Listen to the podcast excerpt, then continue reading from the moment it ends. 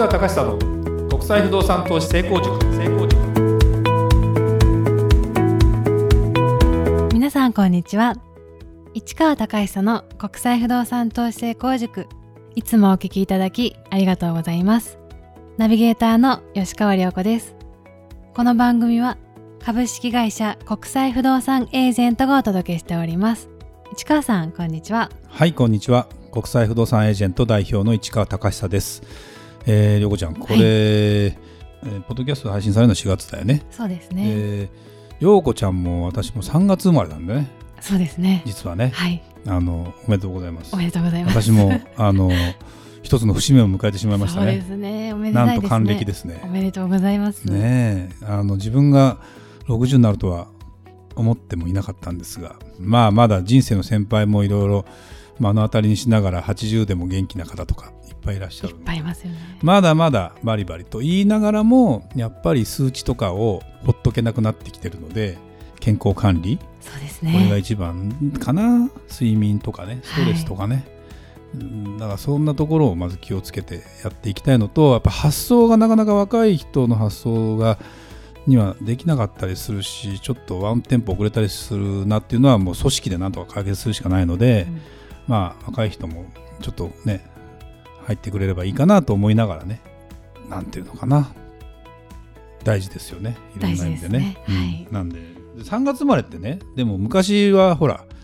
劣ってたじゃん小さい頃。4月生まれの人子と同じところでさ6歳7歳ぐらいでさ。早生まれとか、うん、早生まれね。だけど年取ったらね一つ若返った感じしない？まあそうですね確かに、うんうん、でも3月ってみんななんかバタバタしてるからお祝いをしてもらっている記憶があんまりない中で今回なんか妙にあの嬉しいなというかう、ね、60歳ですからって言っていただけて。節目ですもんねなんかそうですね本当にね。それを思うとね、はい。うん、60年っていうのは一つのやっぱり大きなあれかなという気もしますので、まあ、ぜひねそのその経験も生かしながらそうですね、はい、今後もポッドキャストも。ポッドキャストもね、はい、もっと充実させていこうかなと思います。そうですね。はい、はいえー、本日のテーマですが不動産投資を始めたい若い人が自分でやるべきこととは何か市川さんにお話をしていただきたいと思います。はい。これねこの間のうちのセミナー出ていただいたお客さんからのアンケートのコメントので結構あったよね。あったんですよね、はい、結構っていうかある人が、はい、僕覚えてて、えー、っと1年前のイベント会場で、え、お会いしてで20代の若い方でで最後終わった時に僕と鈴木さんがみんなの前であの30分ぐらいのセミナーをやってそこに結構人が群がっててでそれで終わった後に僕のとこ来て自己紹介していくらでどうのこうのって話で、まあ、お金がまだそんなにないのでっていう話で、まあ、いきなり海外不動産投資やるのはどうかなって言いながらそれ以降をポッドキャスト聞いていただいたりあの鈴木さんの YouTube をね欠かさず見てるっていうふうに書いてくれててでやっとセミナーをに参加していただいたのかな今回、はい、だから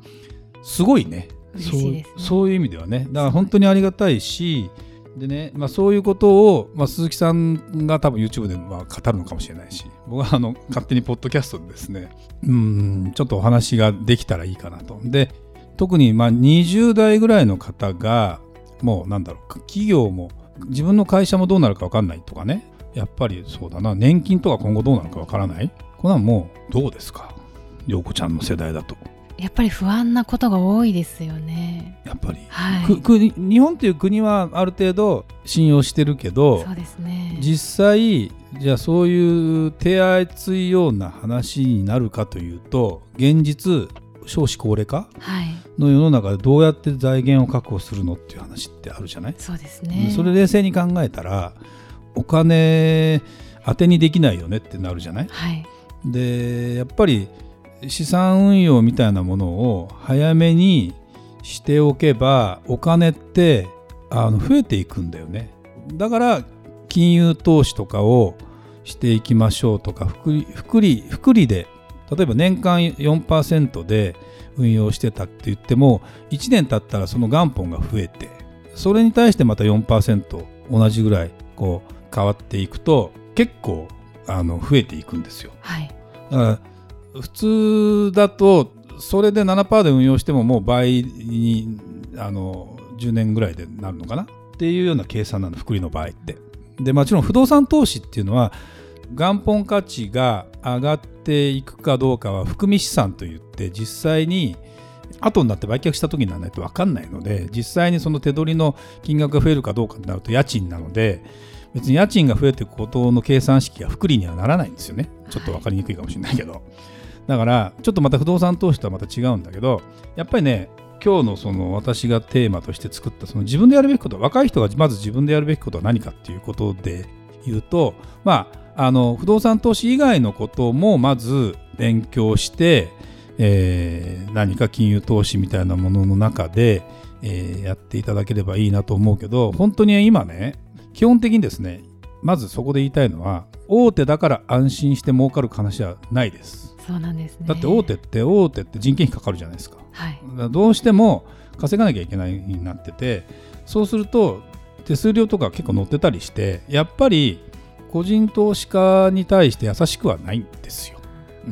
ん、である程度お金ができた人に対してがっつり手厚いとかサービスとかが充実してるっていうのは世の中ですまず別に大手を責めてるわけじゃなくて、はい、世の中の考え方がそうなってると。だから自力でやるときっていうのは最初は結構大変なんだけどでも若いっていうのは期間が持てるからそのいろんなものを積み立てていったりいろんなものをその運用していったりするところで言うと自分のえー、部分の金融金融ってまあもちろん借り入れしながらやることもできなくはないんだけども基本的に金融資産って借り入れ前提じゃなくて自分のキャッシュを元に増やしていくっていう前提になるじゃない？で不動産投資ってやっぱりですねやっぱ借り入れをうまく使うことが一番大事なんですよ、はい、だからでそれをそこをねでもポイントは何かというと業者任せにどっか貸してくれるとこありませんか？って言っててもなかなか出てこない。でこれはなんでかっていうとこれもですね悲しいかな例えばうちの会社が実際のそのなんだろうな実需で例えば住まいを売るということをいっぱい仕事してれば、えー、と大手の都銀さんとかも提携しましょうなんて言ってくるんだけど数が少ないからうちの会社投資しかやってないとなるとお宅はそんなに数が望めないからそもそも門前払いでうちと提携してくれなかったりするんですよ。なるほどでだけどだから提携ローンみたいなことを人に当てにして探してきてくださいよじゃなくて実はあの今の世の中ですね自分で金融機関に行って私こういうの買いたいんだけどどうですかねっていう相談はできます。昔からできるけどなんかハードルが高いと思ってる人がいたりでも実際はどうなってるかというと銀行ってなかなかそらやっぱりさ取引がないと実績がないと難しいとは言うけど誰だって最初は初めてじゃないですか、はい、だから最初のハードルが高いかもしれないけどそこは実は思い切って行って相談してこの案件があってこういうの買いたいんだけどってんで自分が住むってことで言うと自分の個人と言われる要するに自分がどういうところに勤めててどれだけ働いててっていうのが全てです。で言ってみればお、まあ、上場企業的なところに勤めてる人であればハードルは下がります。で問題でそこで住宅ローンの実績を作りながら自分が不動産投資をもしやる場合はどうしたらいいんだっていう相談をしていやうちではまだって言ったらじゃあどっかないのかって相談をしてするとちょっと金利が高いけどみたいな住宅じゃないいわゆる不動産担保融資系みたいなところとかをに当たるわけ。それまあ紹介してもらうっていうのも自分で探していけばある程度できたりして。まあ言ってみればネット証券系ネット銀行系とかねいろんなところが今出てきてるからそれはねもう自分でやっぱりね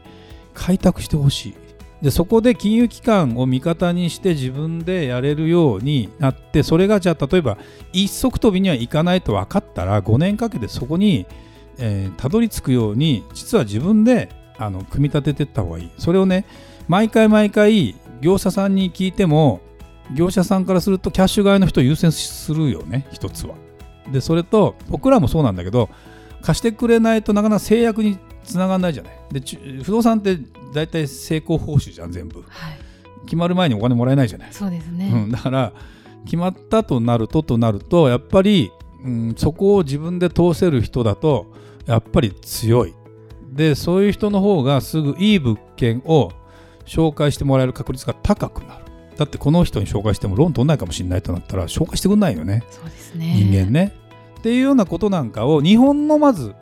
不動産でやってみる。でも実はね海外の方が意外とハードルは高くなかったりする可能性もあるんです。うち今あの海外の方が融資つけやすくなったのでうちの会社を通せば、はい、それなんでかというと日本の場合はもちろん担保を取るよ。物件の担保という意味では理屈上絶対取るけど実際は僕に言わせれば個人の信用で貸してますよ。個人の信用。だってなんでかというといざその物件がどうなっても借金は残る残るから。個人で払えるかどうか。だからまあ言ってみればお金のある人が借りやすくなるという。本当は逆なんだけどまあそうはいかないと。で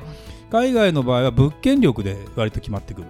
だから物件力さえいいものを選んでおいてあとちゃんとした会社に勤めてますよって実績と給与もらってますよって実績があればでそこの物件の収支がおかしくなければ貸してくれる可能性はあるのでそこはめげずにだから海外どうしてもだったら海外をいきなり経験するっていうのもありなのかもしれない。だけど日本のように頭金1割2割ぐらいでいいですよともなくて4割ぐらいいりますよって話に多分投資の場合になるのでどうしてもやっぱり最初のキャッシュっていうのがなかなか難しいとなると日本でできる限りキャッシュを使わずに貸してもらう金融機関と仲良くなるのを自分で開拓するっていうのが実は一番大事なことですね。そういうことができてる人には絶対いい情報が来る、うん、だってでそれでいい情報と悪い情報がいろいろ来る中で自分の目利き力を高めてで、えー、あとは、うん、そうだな。やっぱりセミナーとかもある程度信頼できるところの話を出るんだけど大体や、うん、自分にピンとこないところの人はあのダメだったりあとはそのやっぱりそうだな。そんなにその不動産の営業マンって、えー、キャリアのある人ばっかりじゃないから若い人なんか特にそうなんだけどあその人に頼りすぎないっていうかね。つい頼っちゃいそうですよね、まあね。だから国内はね自分の目利き力も含めてやれることまだまだいっぱいあるので海外になるとずいぶんハードル高くなるのでそこにうちの会社の信用をなんとかつけなきゃいけないというか、まあ、おかげさまでねかなりあの支持はしていただいているのでそういうところと巡り合って一個ずつ積み上げていけば僕はいいのかなっていう気がすごくするね、はい、なんかイメージ湧く？そうですね、うん、でそうやってあの物件を自分でやってみてもちろんそのなんだろうな失敗っていうかまあだからまあ、騙されちゃいけないからね。うん、難しい、ね、なかなか難しいんだけどでも現物の中古物件でちゃんといい物件がいい物件というか割安の物件みたいなものを今ねうちもやってるけどそんな話とかにやっぱり乗っかりながらやっていけて1個経験していくってところが大きいかな。だって僕も4勝3勝1敗4勝1敗ぐらいかな。だから1敗がすごくでかかったからあの一生分全部飛んだぐらいの感じだけどでも今結局不動産やっててトータル全然プラスだからね。すごいですね、うん、だからやっぱり持ってるかどうかってものすごく大きいし、えー、そこはそこでなんだろうな素人なりに別にそれを職業としてなくても感覚を身につければすごくいいのかなっていう感じはするのであのその気があるならそこの覚悟自分で金融機関探してくるとにかくそこさえあればあとは結構やってくれる。そういうもんなんです、ね、業者さんやってくれる。ただ最近思うけど業者さんだとなかなかその金融機関がそこまで持っていけない話をっていうか一個一個またそのなんていうの査定をしてからじゃなきゃ評価できませんみたいな話になるんだけどこの人だったらもう貸すよって話があれば結構早いんですよ話が。